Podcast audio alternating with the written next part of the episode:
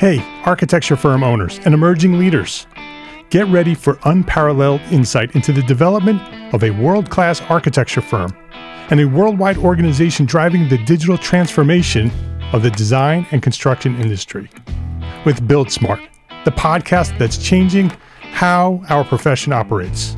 We share the incredible stories behind innovation in the building industry with my friend and co-host, Patrick McLaney, F A I A, former C E O of the international architecture firm, H O K.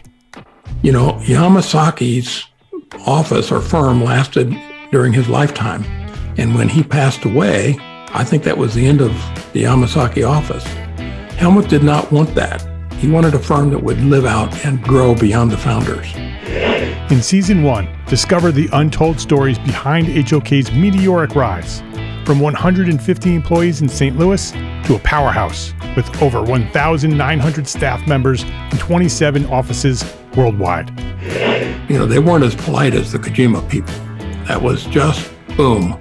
And anytime you have a creditor, whether it's Kojima or the bank, that wants their money, unless you can raise money someplace else, you are out of business. Bankrupt. Bankrupt.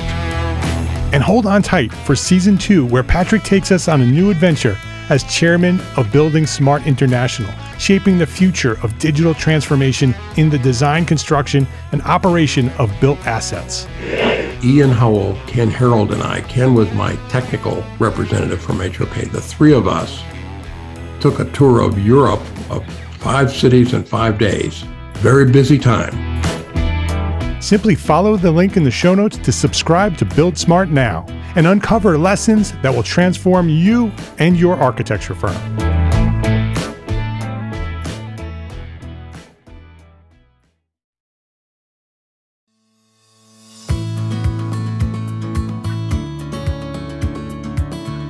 My name is Mark R. LePage, and you are listening to Entre Architect Podcast, where each week I speak with inspiring, passionate people who share their knowledge and expertise, all to help you build a better business as a small firm entrepreneur architect. Jason Lambert, welcome to Entre Architect Podcast. Hey, Mark, thank you so much for having me. I'm very excited to be here today. Oh, it's great to have you here. Uh, Jason Lambert is a Florida licensed attorney who focuses his practice on representing and advising contractors, subcontractors, and material suppliers in the construction industry throughout the state of Florida. Uh, before uh, law school, Jason spent a decade working in the construction industry, primarily as a project manager and operations director for both new construction and remodeling. So he's got real hands-on experience in addition to his legal background. Uh, Jason's also a dedicated uh, person in, uh, to improving the, and empowering the construction industry as a whole.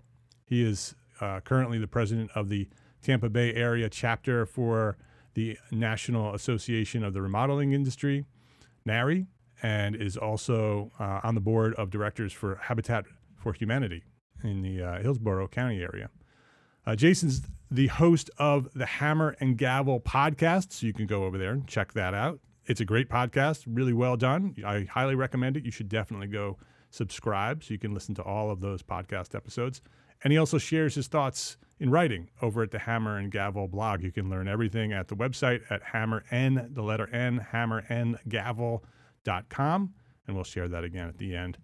Um, but that's uh, that's a great introduction, Jason, to who you are and what you do. I'd love to learn more about you. I'd love to learn where this all started, your origin story.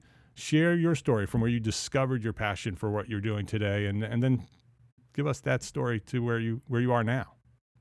Yeah, no, I, I'm happy to share it. Thank you for for asking. Um, I uh, I really I started in construction. Uh, really, sort of grew up in the construction industry. Um, my family was always in the electrical business, the electrical supply business, and I, I like to joke, my first car was a company truck. Um, I uh, I started out making deliveries for them and, and working in the warehouse, and you know went to college and and was still working for my family. And Uh, after a little bit of time, you know, decided I needed to work for somebody who didn't have the same last name as me. So I uh, went to work for one of our clients who was a, a big custom home builder. And, you know, they did light commercial work and sort of small development projects.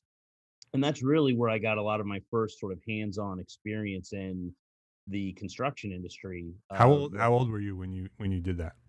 I was, I started working for my family when I was fourteen, and I started working for this builder when I was probably twenty-two, twenty-two mm-hmm. or twenty-three. Um, and really it was, it was a fantastic opportunity because I got to, it was a small outfit, and he literally, the owner of it was like, hey, we're going to start you out in the office and let you sort of see how the back end of things work. And then, you know, get you out in the field and let you see what happens there, and then kind of let things, you know, grow how they grow. And, uh, you know, over time there, I, I managed probably ten or twelve million dollars worth of projects. Um, and then ultimately grew into where I was our director of operations. And at that level, I was, you know, putting together all of our contracts, and we were actually at that point doing small development deals ourselves. So it was, you know, scouting properties, you know, oh, we found this, you know, city block. How many units do we think we could build there? How could we get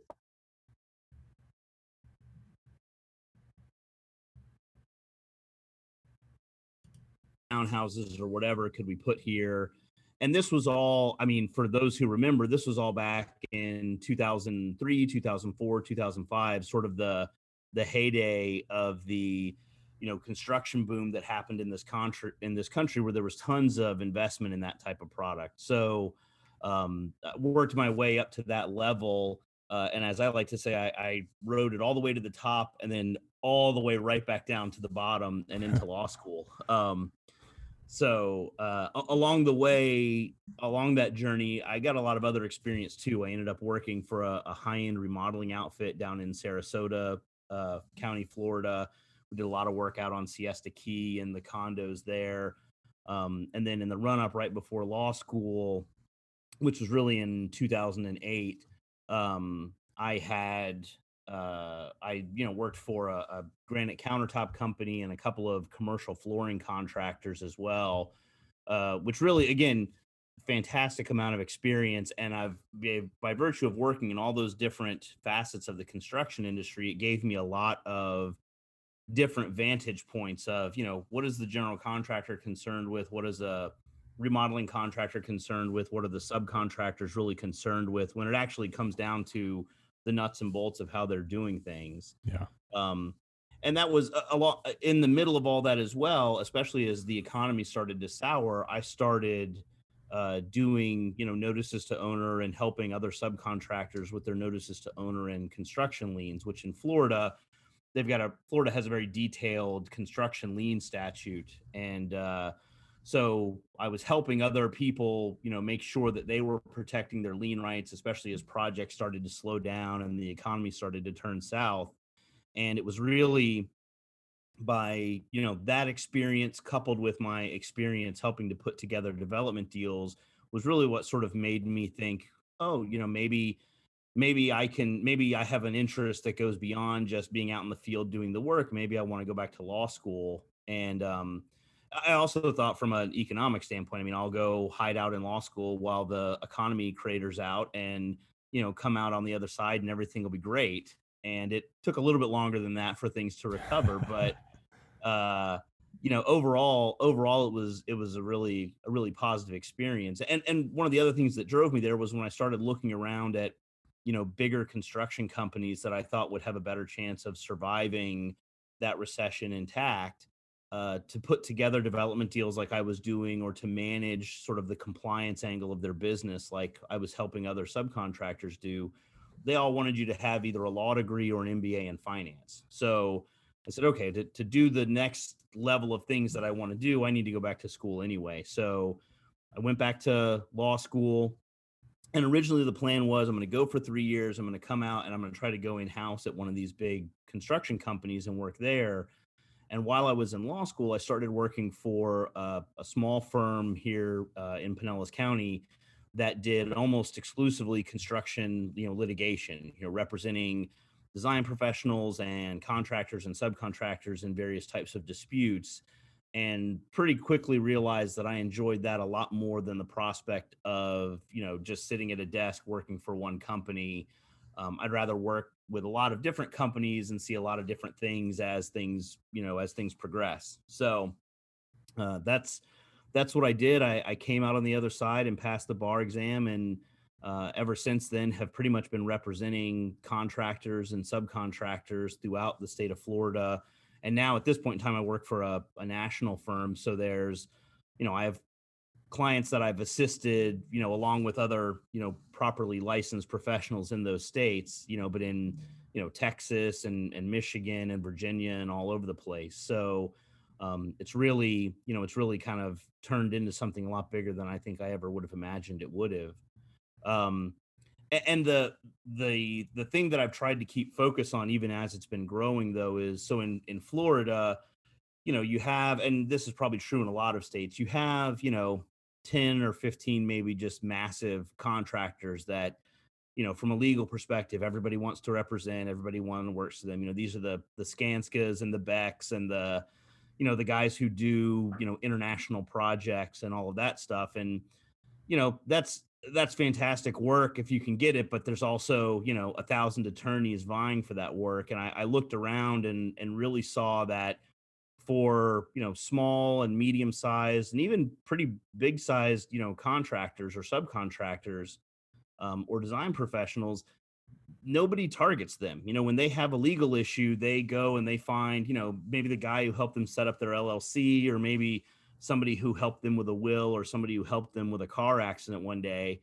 And for most people in the construction industry, it's a heavily regulated industry, whether you're a design professional or whether you're, you know, the guy out in the field doing the work. And so I've really tried to tailor my practice over the last three or four years to focusing on that segment of the industry. Because one, it's, it's massive. I mean, there's a million license holders in the state of Florida.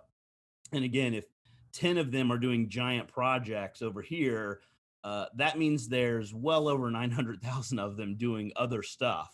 And uh, so I've, I've focused on that because I think that's the group that, you know, they're just as regulated as the, as the big players. They're just as regulated by the government for their smaller projects, um, but nobody treats them that way and nobody acts that way about it. And then you find yourself in a dispute where, gee, your, your licensing wasn't exactly right for the scope of work you were doing, or your permit wasn't exactly right, or you didn't follow the lien laws to a T, and all of a sudden you're in, you're in really deep trouble for a small business.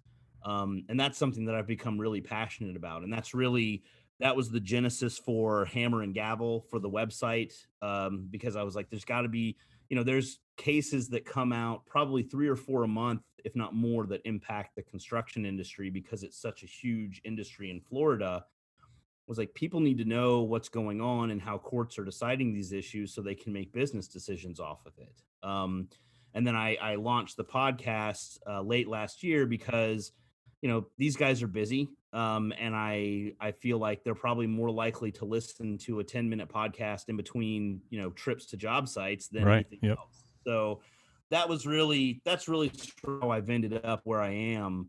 Um, was just trying to, to follow that, you know, follow that, that segment. And, and by segment, I mean the vast majority of, you know, people in the construction industry down here of, you know, how can we, how can we make sure that they have the information they need to operate in this environment, you know, and, and keep it as much of a handshake sort of, you know, get her done, good old boy, you know, doing work type, you know, industry, while at the same time complying with, you know, a stack of regulations that I, I, I wrote an article last year, late last year, where I printed out literally all the regulations for a bunch of different professions in the state of Florida. And the only industry or profession that had a thicker stack of regulations than uh, general contractors was surgeons.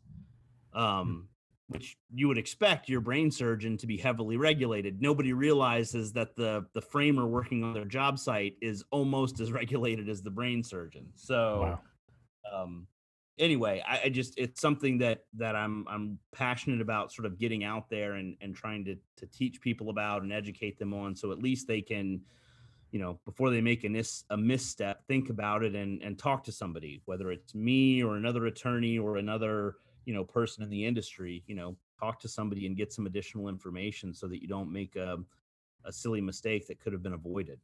Yeah, yeah. What a great story. I, I want I want to hit a couple of different things. Uh, you mentioned lean, so I want to talk about that, and I want I want to talk deeply about that because I want to uh, sort of uh, teach architects what they need to know about leans. But also, before we get into that, I want to go back to when you were working in construction and you worked in lots of different fields, and you had mentioned that it was a benefit because you had understood, and I don't know what the words you used, but you started understanding how those people interacted with one another, right? It wasn't only about the business. It was about what they needed, what was important to each of them in the different roles in construction. How important is that to you today as a practicing attorney representing those people to have that background and that experience? Oh, I, it's it's become hugely important. Um, one, I, I can speak the language. I don't have to, nobody, none of my clients ever have to bring me up to speed on what's going on in a project. They can explain it in their terms, in their language. Again, whether they're a design professional or whether they're a contractor or a subcontractor or even a material supplier, they can just sort of explain what happened. And I've I've probably lived through a circumstance very similar to that before. So, um, and maybe from their perspective or from the opposing side or something like that. And I'll, I'll give you a, a couple of examples. Um, at one of the first firms I I worked at, they uh, we were representing a developer on a project, and they kept complaining that the contractor kept was hiding the plans from them. He's hiding the plans. He's taking information. He's not giving it to us. And uh, and my boss came to me and said, you know, we need to put together this demand letter. And and there were definitely some issues out there with what was going on. But I said, our client is really harping on the hiding the plans thing. Like, what's going on? And they said, well, every you know, the plans are only out there certain times. There's no plans on the site. You know, they don't even know what they're doing to build it. And the reality was the, the builder had the permitted set of plans and was taking that back to the office, except for when they had inspections. Otherwise, there were plans out there. And I said, listen, like getting a new set of permitted plans from the county, you know, takes an act of God. So we used to, when I was in construction, we used to do the same thing. We had them in a plastic Ziploc bag. We put them out there for inspections. And we brought them, you know, we brought them back into the office and had them in a fire safe, quite honestly, that we kept them in until we needed them again. Right. Otherwise, they, they, just, they'd end up in, under the seat in the pickup truck. Right, exactly. All wet and, and, and wrinkled. Yeah, it sounds like a very minor thing, um, but it kept us from going off on some tangent about these plans. It allowed right. us just to focus in on what's really the issue here. Um And same thing, as in as in so many disputes, the issues are really about communication, you know, ninety percent of the time. And so, you know, to have a, a subcontractor call and say, ah, the general contractor has done this, this, and this, and, and that's a breach, and I'm going to file a lien, or to have the general contractor saying the same thing about a design professional or somebody else, um, it's helpful to have sort of been on all sides of it and be able to say, okay, I think this is what the subcontractor is trying to protect over here. And I think this is what the general contractor is trying, trying to protect over here. Here's this pathway I see through the middle of this. What do you guys think? Will that work for you? Will it not? Why won't it work? And sometimes, you know, there's truly a problem. Somebody, somebody has really screwed something up that's going to cost a lot of money to fix, or somebody really has, you know, run off with the money and, and they're, you know, acting in bad faith. But a lot of the time, if you can get people to understand what's going on on all the different sides and why they're probably acting the way they are, it can make resolution a lot easier. And, and that to me has been the biggest benefit of having that background and that experience and being able to work as an attorney with people who are in the industry. Yeah. Yeah. It, it's, it's always better. And this is something that my attorney taught me. It's always better, always better to find a solution outside of having to go through a legal process.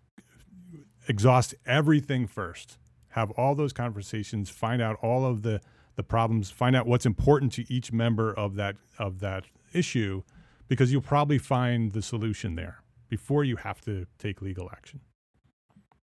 Absolutely. And the solution you can create yourself is almost always going to be better for you than the one that some third party, a judge, a jury, right, an arbitrator, right. whoever creates. Yeah. Um, the other thing I just wanted to point out before we jump into liens is you had also talked about the, the market that you're in, the, the business from a business point of view. First of all, I love the brand Hammer and Gavel. I think it's a great brand. Um, but but it uh, the idea that you have focused on this market, right? That there is a mar- a big demand for the big boys, right? And there's this almost this hole in the market that is massive that no one was serving, and so you recognize that, and you built a brand exclusively for that market. And that's something that architects can learn as well. That there's there's a big market in architecture, and we all want to design big, fancy glass houses, but there's other markets that you can do really great architecture with really great clients and make lots of money serving that market if you build a brand that specializes in that market. Uh, and so I just wanted to to point point that out. I want to I want to leave lots of room for for liens, because that's really the thing that I, that I want to jump into here. Um, let's start right from the beginning, Jason. What's a lien, and how does it work at a really basic level? And then we'll talk about the things that we really need to know. Sure. So uh, I'm going to call them construction liens, but yep. At least in Florida, a construction lien includes a design professional's lien, a subcontractor's lien, you know, anything related sort of to the construction industry. So um, a lien essentially is a right to, you know, have your payment secured by a piece of real property. So the easiest way to explain it is think about it like your mortgage. If you bought a house and you have a one hundred thousand dollars mortgage on it, the bank loaned you one hundred thousand dollars and said, hey, just to make sure you pay this back, we're going to record a mortgage against the property so that if you don't pay it back, we can take the property, sell it, and recoup some of our money. And everybody, I'm sure, is familiar with the term of a mortgage foreclosure.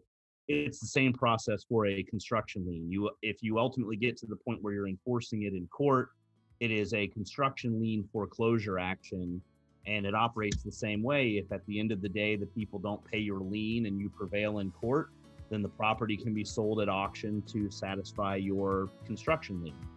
Um, so that's at a very basic level. That's that's what a construction lien is, and and how it operates to help people in the construction industry secure their right to payment.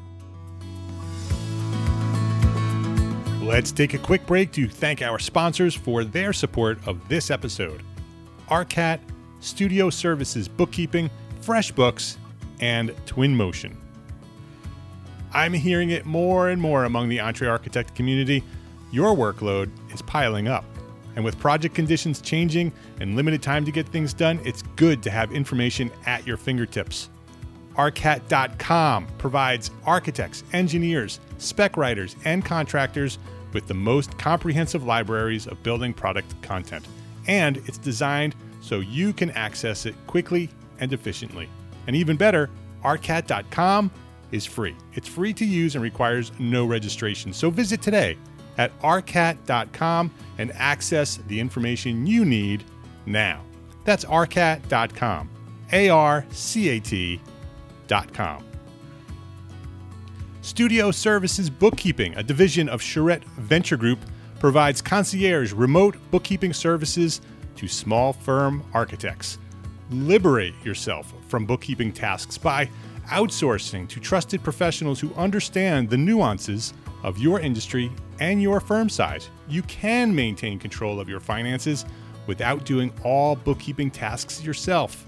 Studio Services Bookkeeping goes beyond traditional bookkeeping to help you manage cash flow, analyze project profitability, handle invoicing, and streamline your financial systems. Learn how to start outsourcing your bookkeeping today at ss-bookkeeping.com slash entrearchitect. And mention Entre Architect and get five hours of free bookkeeping with a six-month contract. That's ss-bookkeeping.com slash Entre Architect. When building a business you're passionate about, it's easy to feel like there aren't enough hours in the day. And if you're doing all the invoicing and accounting on your own, you're probably spending time on work you don't love. FreshBooks is built for business owners like you. It's the all-in-one accounting software that saves entrepreneurs and freelancers up to eleven hours a week. That's eleven hours that you can spend nailing a client pitch, serving your clients, or honing your craft as an architect. From building, sending, and following up on invoices, to tracking and managing expenses, to processing online payments, FreshBooks automates and simplifies all the tough and annoying parts of running your own business. It's also super easy to get up and running. And the award-winning FreshBooks support team is always available to answer questions. Try FreshBooks today for free. thirty days, no credit card required. thirty days. Go to entrearchitect.com slash FreshBooks and enter Entre Architect in the How Did You Hear About Us section. That's entrearchitect.com slash FreshBooks and get more time back to build the business you love. What if you could visualize your building in a couple of clicks? Remove months from the design process, or create a bridge between stakeholders to solve problems before they even come up. Well, our friends at Twinmotion offer simple, real-time visualization for architects. Their state-of-the-art technology lets you view and edit your scene on the go in the same pixel-perfect quality as the final rendering. Twinmotion seamlessly integrates with other tools like SketchUp and Revit, transforming your B I M or C A D models into high-quality images, panoramas, standard or three sixty degree V R videos, or presentations. No wonder it's used by industry leaders like Zaha Hadid Architects and H O K. What's more, you'll have access to the world's largest library of three D assets to populate your scene. Sound complicated? It's not. What if I told you that Twinmotion enables anyone to present their biggest idea in the easiest way possible, regardless of previous C G experience, or that it uses drag and drop assets and the power of the Unreal Engine to truly differentiate your projects? To learn more, visit twinmotion dot com or download a free trial. A free trial today. Visit our exclusive U R L, twinmotion.link slash Entre Architect. That's twinmotion.link slash Entre Architect to try Twinmotion for free today. Please visit our platform sponsors today and thank them for supporting you, the Entre Architect community. In construction, uh, in, in commercial construction, it's pretty standard that there are liens that are part of the process, right? There's a lien waiver that's required when you get paid. Right? Could you talk about how that process works at a at a general level?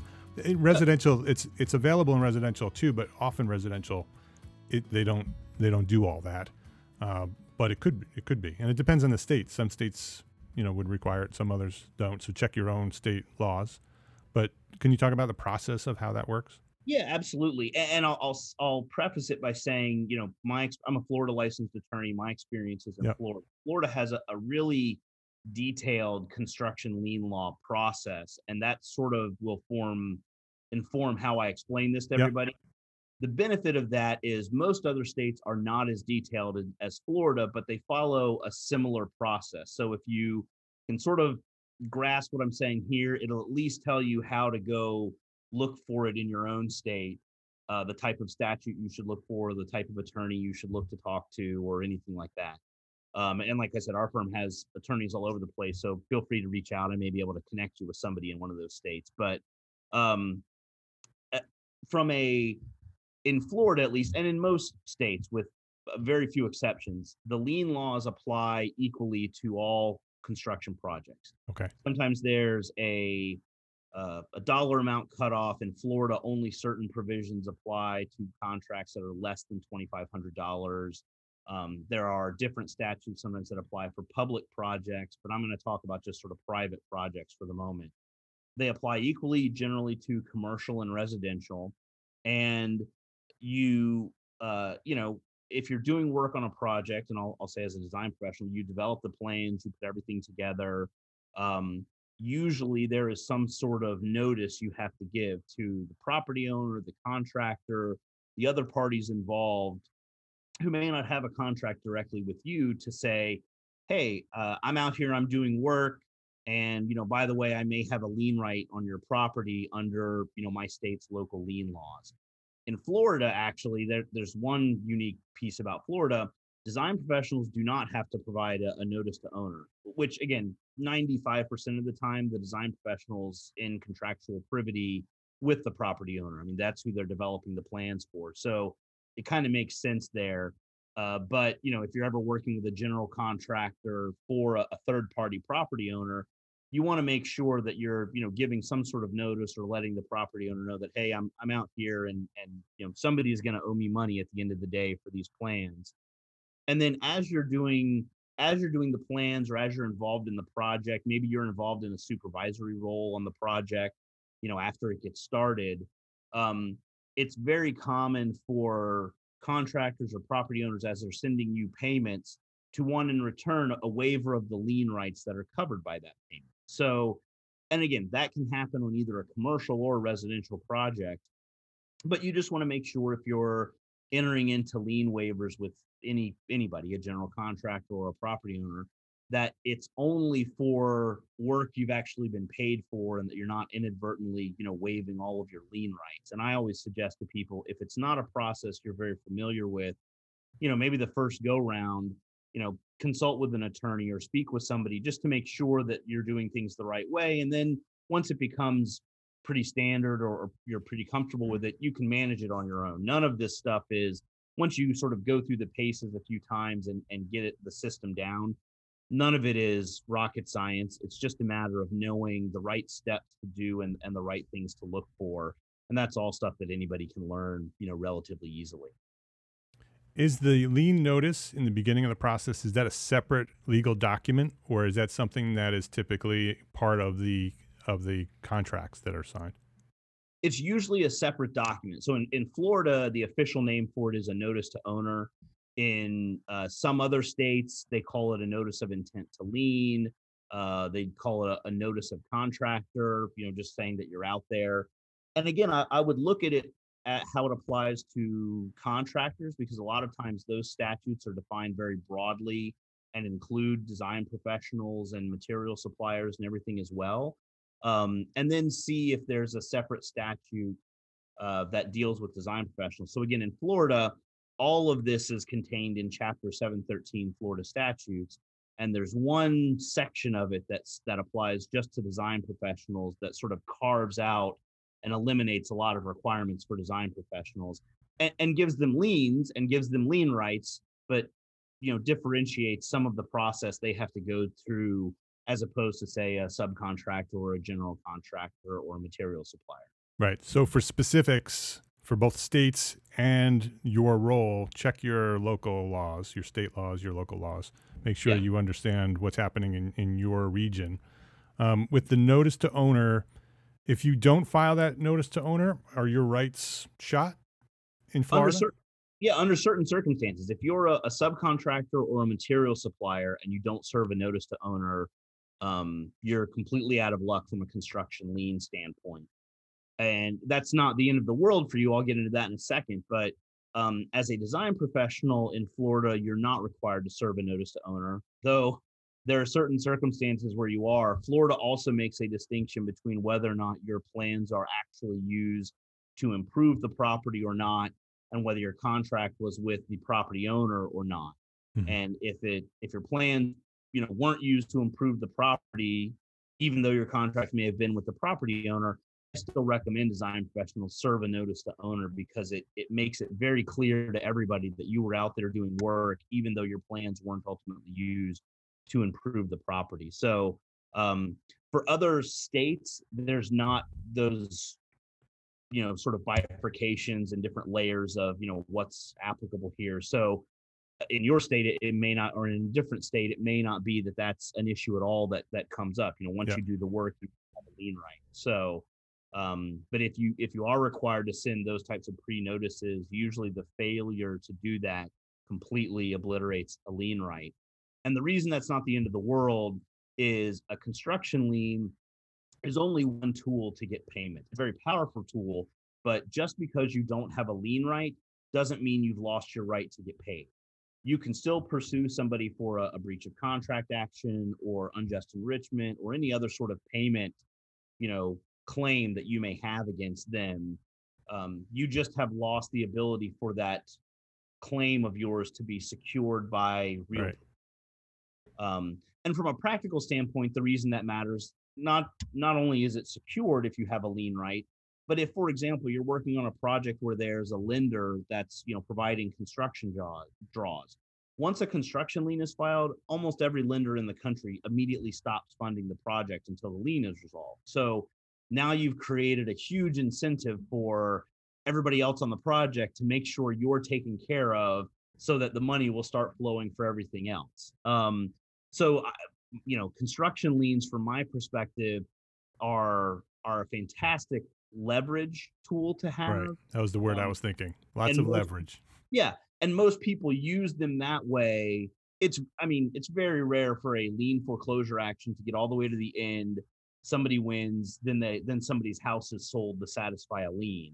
Uh, that's very rare. The liens create a ton of leverage and they result in payment of some sort, you know, some sort of resolution well before they get to that point. Um, so I, it's a great right to have. You don't want to give it up, you know, carelessly or intentionally, but um, if you don't have it, it's not the end of the world. You can still get paid. You've just got to jump through some more hoops. Okay. So, so the notice to owner provides those, or notices provides a notice to the owner saying, hey, I have this right. Then when you get paid, there could be a lien waiver that waives the, the, the, that right essentially when you get paid. So, okay, I've gotten paid for this part of the job. We're going to waive the lien uh, for the, the rights for the liens for that little piece of it. Uh, and then the next time you get paid, you do it again and again and again. What happens if the, you don't get paid and you have to go to the next step? Right. So once you get to that point in time, um, you can, so again, using Florida as an example, yep. As a design professional, you, there's a statutory form that, you know, puts forth your information, the property information, you know, the owner and the people you contracted with this information. And then essentially the dates you did work and the, you know, total contract and what remains due on it, notarize it, you record it in the county where the property is located, and boom, you have a construction lien there. Um, you can consult with an attorney on that. You can handle them yourself. In Florida, liens have to be prepared by either the lienor themselves or an attorney. You're not supposed to use um, a third party, though a lot of people do. Um, and part of that is because it's a pretty important legal document and it carries with it a lot of consequences. So you want to make sure they're prepared correctly. Most construction liens or design professional liens have a set amount of time you have to enforce them at that point in time. So for many states, it's one year. Some states you can renew your construction lien. In Florida, you cannot. Your lien is valid for one year and you either sue to foreclose it or it goes away. And once um, you take action, then that, that time starts yeah, over. It, then it's, it's fine. It's a, it's a deadline to take action. Exactly, exactly. And so once you've taken that action, then you're fine until, you know, until it's resolved through the court proceeding or whatever action you've taken. Um, and that's, like I said, for some states, I think New York, for example, you can renew a lien once. So a lien is valid for a year, you can renew it, and then you get a second year out of it. Um, so there are a lot of different, you know, different requirements like that in different states. So you fi- So when you file a lien, that's a legal document. And how is that delivered to the, um, the owner? Right, because yeah. it's, it's a lien against the owner, right, or against the property that the owner owns. Right. So usually, I mean, you send it by certified mail or Federal Express. Again, Florida has a statute that spells out, you know, three or four specific ways you can deliver a construction lien, and yeah. you're supposed to deliver the construction lien within fifteen days of it being recorded. Most other states don't have quite so detailed or strict requirements, but you want you want some sort of proof that it was delivered there. So whether you you know, hire a courier to take it over and have somebody sign for it, whether you serve it by certified mail so that they have to sign for it, you know, FedEx, and, and make sure you check the box where a signature is required. Any and all of those things are going to be uh, sufficient to show that you've served it on them. And honestly, even if the statute doesn't require service on the property owner, you want to send it to them anyway, because you want them to know you have a lien, it's on their property. And that a lot of times that will also sort of kickstart them to take some action. Right. And that's that's part that's really the the the benefit of the whole process, right? And that notification right. is is the is the thing that says, hey, I'm taking this to the next level, so you might want to pay attention to this. You need to pay me or we're going to the next level. Right, exactly. Exactly. Um, and, and that's why uh, that's why another thing that I suggest is, you know, even if you do the lien on your own, it can be helpful at that point to go ahead and, and consult with or talk to an attorney, because your next step is going to be filing a lawsuit, and you're going to have to have an attorney to do that. So, you know, if if you are thinking that you may head that direction, you may want to go ahead and make sure your lien is at least looked over by an attorney, or that you get some assistance with it, just to make sure that you're all set to go to the next stage if you need to. And this lien may be coming from a subcontractor who works for a contractor who works for the owner, but the lien is still from the subcontractor to the owner, correct? So yeah. if, the, if the contractor doesn't pay the subcontractor, they could just go to the owner and say, hey, your contractor's not paying me. Here's a lien. You need to deal with this. So you either need to pay me or you need to get your contractor to pay me. Yeah, absolutely. And Florida even has, in various documents related to construction that property owners sign, a big warning that says, hey, if you ignore liens or you ignore notices or things like that, you could end up paying twice, because the ultimate responsibility falls to the property owner. So if a G C fails to pay somebody who then records a lien on the property, even if the property owner already paid the general contractor, they could end up in a circumstance where they have to pay the property owner, or where they have to pay the subcontractor. And I actually have a subcontractor right now that got stiffed by the same general contractor on five different projects. And so far we are, uh, you know, four for four on having property owners pay my client directly. And it's, I, I feel bad for them. It's a lot of money they're having to come out of pocket for something that wasn't really their fault, but that's the, the statute, you know, protects subcontractors in that way. And, and it, again, in Florida, it protect, protects design professionals in that way, and, you know, general contractors too, to a lesser degree. Yeah. So let's say you serve that, that lien and you still don't get paid. Then what's the next step? File a lawsuit. And basically. then it just, it, then it just goes to court, and it becomes a, a typical court, court issue. Yeah. Yeah, absolutely. Uh, the only exception to that is, well, there's no exception to filing a lawsuit. Generally speaking, construction liens, because they're purely a creature of statute, um, they have to be created by your state legislature. Usually only a court can enforce them. So it sort of dovetails in. A lot of contracts nowadays have arbitration provisions. So it creates sort of this weird circumstance where you have to sue to foreclose the lien, but then all the underlying, then that gets stayed, and all the underlying dispute over the money and the completeness or incompleteness of the work, or the, you know, were the plans used, were yeah. all of that stuff gets hammered out in arbitration. And then if after the end result of that is, oh yeah, you, you should have been paid ten thousand dollars, you have your lien foreclosure action up here, and the court then takes that, you know, ten thousand dollars award and says, okay, you know, property owner, you have thirty days to pay it. Otherwise we're going to put the property up at auction and sell it. So it's, it can make things a little more complicated if you have an arbitration provision, but um, it can still, you know, you still get to take advantage of your arbitration provision if you want to. So they, so they happen simultaneously. You're still required to file that lawsuit because that's the law.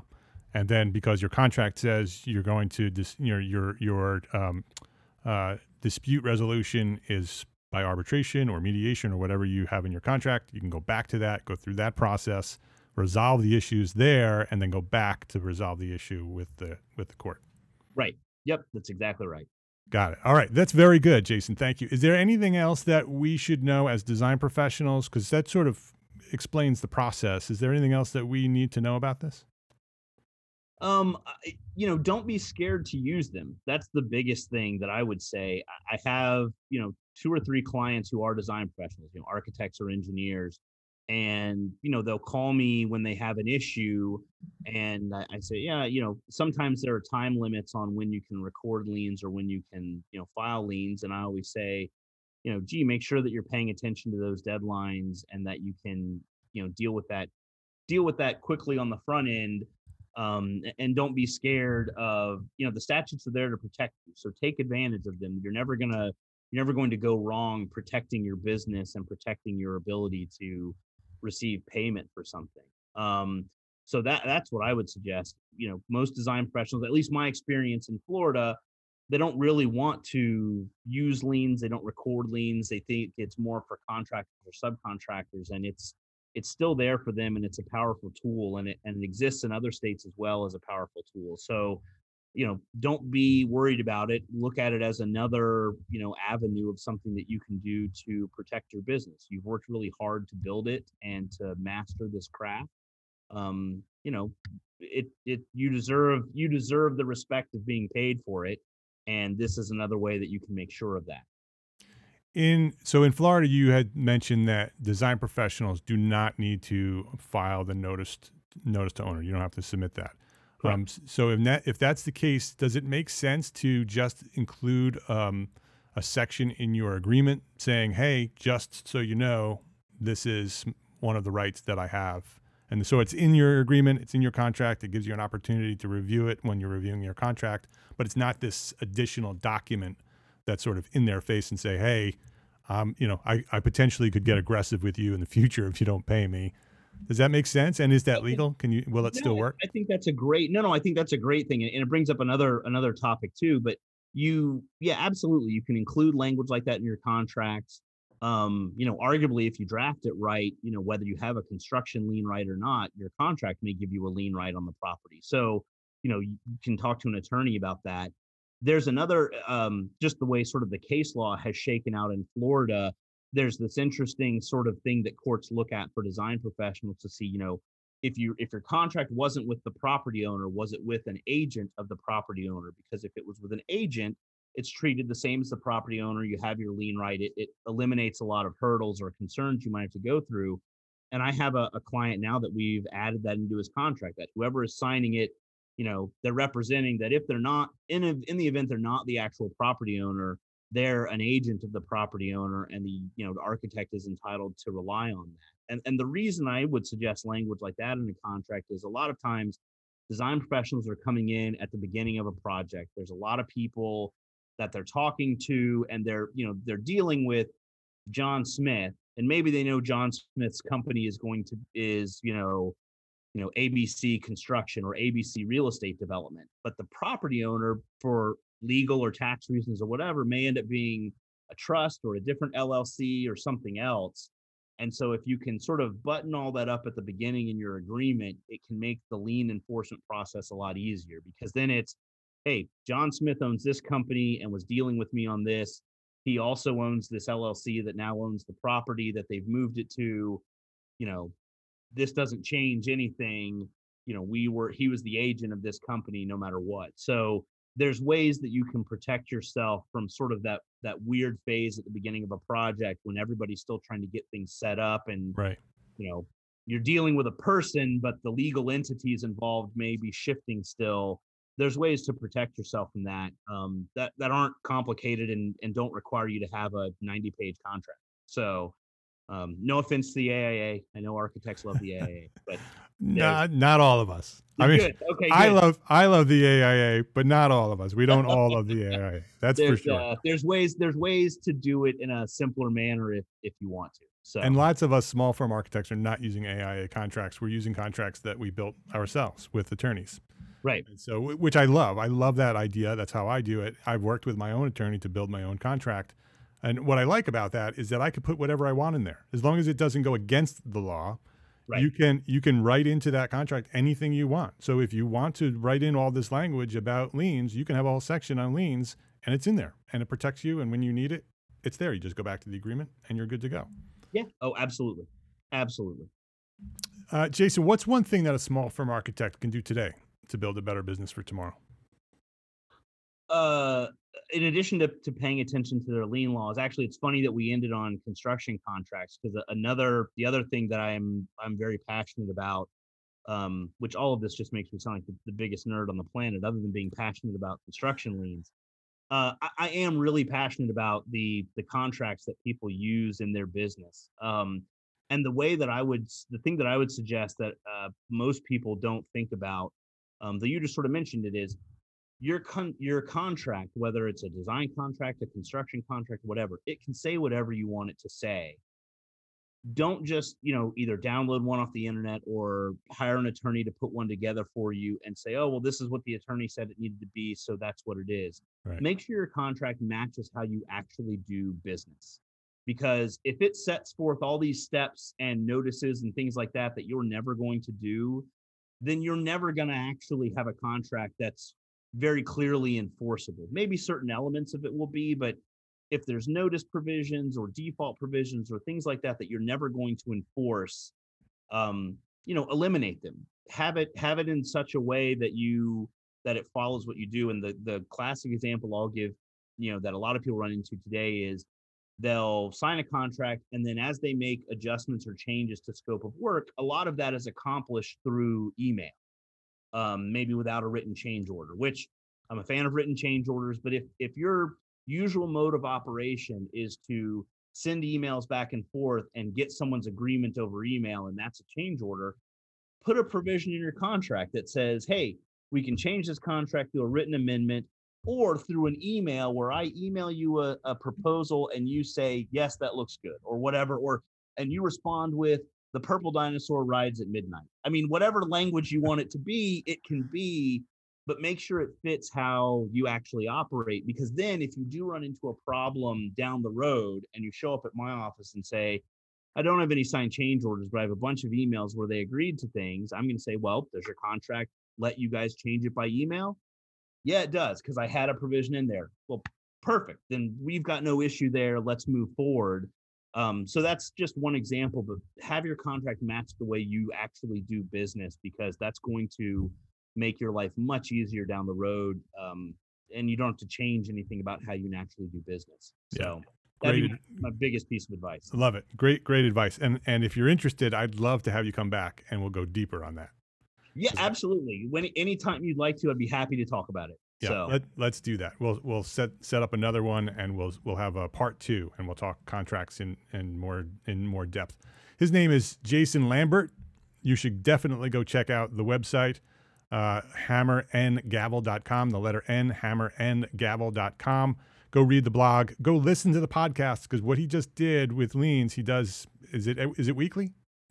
I usually try to do two or three a week and, and break up a topic into yep. short pieces so people can follow it. And that's what he does on the podcast. So if you're interested in sort of, you know, learning about law and how it works with the industry that we're in, go subscribe to Hammer and Gavel on the podcast. Um, and there's a whole bunch of stuff over at hammer and gavel dot com. And that's also how you can connect directly with Jason. Uh, you can just send them an email through Hammer and Gavel. Uh, any social media, anywhere that we can sort of follow you on social media, Jason? Uh, Twitter, Facebook, LinkedIn. You know, you can search for my name or or search Hammer and Gavel. Either way, I think I have accounts for both on most of them. So uh, yeah, find me there. Happy to interact there as well, or at least that'll give you a, a way to reach out to me if you need to. All right. You could also, you could, he's also very active on the uh, Architects and Allies Facebook group, our our sister Facebook group to the Entre Architect community for our allies and architects. So you can go find that. We'll have links to all of this, social media, Hammer and Gavel, the podcast, uh, Architects and Allies. It's, we'll have everything on the show notes. So just hit the show notes and there'll be links to everything. Jason, this has been great. And I would love to have you come back. Thank you for coming on today and for sharing your knowledge here at Entre Architect Podcast. Thank you so much, Mark. Happy to come back anytime. If you liked this episode of Entre Architect Podcast, please share a rating, write a review, and share a link to this episode with a friend. Links to all the resources we discussed today are available at the show notes for this episode found at entrearchitect dot com slash podcast. And thank you to Arcat, Studio Services Bookkeeping, FreshBooks, and Twinmotion for their support of this podcast. Entre Architect is proud to be a partner with the largest, most engaged A E C multimedia network on the planet, Gable Media. We're curating thought leadership for an audience dedicated to building a better world. Listen and subscribe to all the shows at gable media dot com. That's G A B L media dot com. And check out Entre Architect Academy membership, ready to edit business resources, live monthly training for architects, business training that is, a supportive architect community, yep, it's there, and Simple Systems, our new business system program developed for small firm entrepreneur architects just like you. It's in there for you at Entre Architect Academy. It's waiting for you right there at the membership. Come join me and hundreds of your entrepreneur architect friends. Visit entrearchitect dot com slash join to enroll today. Be well, my friends. Be healthy, happy, safe, and secure. Thank you for listening today. Love, learn, and share what you know.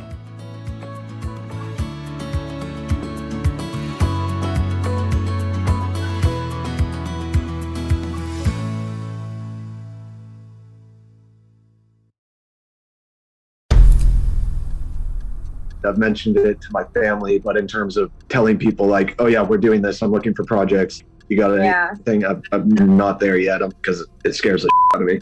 Dreaming of launching your own architecture firm? Well, buckle up for a wild ride with Emerging, the podcast that shares what it's really like to start an architecture firm. Where do we begin? We don't even know what type of business to formalize as. Is it an L L C? Is it an L L P? Like, how are taxes? I mean, the list is astronomical. Season one featured founders Jeffrey, Lexi, and Chris, owners of Level Studio Architecture, are your fearless guides on this unfiltered journey from napkin sketches to a thriving studio. One evening, stumbled into one last dive, we sat at the bar and pondered our postgraduate futures. Amidst the conversation, a napkin became the canvas for our aspirations, sketching plans and milestones, sealing our heartfelt commitment and shared dreams. In drawing down dreams on a napkin collectively, that then, you know, in your head, you've rooted like, oh, I'm connected to these people, like long term. The process of starting an architecture practice brims with excitement and challenges, demanding meticulous planning, flawless execution, and unyielding resilience. I kind of hate the term because it's so overly used, but I think everybody knows imposter syndrome. And I think it's it's so real to this day. I, I I don't know if it's with everybody, but with me, I'm always questioning like, us? Can we do this? Are we ready to do this? Are we prepared? Can we do it? Did we just decide a name? We did it, guys. Oh my the one God. That came out of nowhere. Woo! It came out of nowhere. I liked it. I saw it. Ready to turn your aspirations into reality?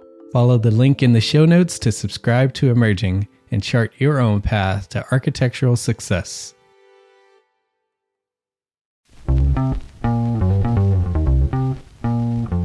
Calling all small firm architects. It's time to tap into your full potential with Entre Architect's Context and Clarity, where inspiration meets innovation. Hey, it's Mark R. LePage, founder of Entre Architect, and I'm inviting you to join my two favorite co-hosts, Jeff Eccles and Katie Kangas, as they bring together authors, experts, and thought leaders for electric conversations with entrepreneur architects around the globe. It's not just a podcast, it's a community where dreams meet action. There's a simple equation there. And what for me, what that did, just doing that basic calculation was it allowed me to compare what I had actually saved in my retirement accounts to what I thought a possible projected annual spend might be. Artists are temperamental, so beautiful design is going to be a priority. When the job is done, we're going to actually need to live in the house, not live with the person who designed it. And so for me, the, the artistic skill, the architectural skill is most important. And so I would say like that would be sixty percent of it, if not more. Gain insights to build a successful practice. Subscribe, engage, and let's redefine your future together. Join the Context and Clarity community, where every conversation adds to your blueprint for success.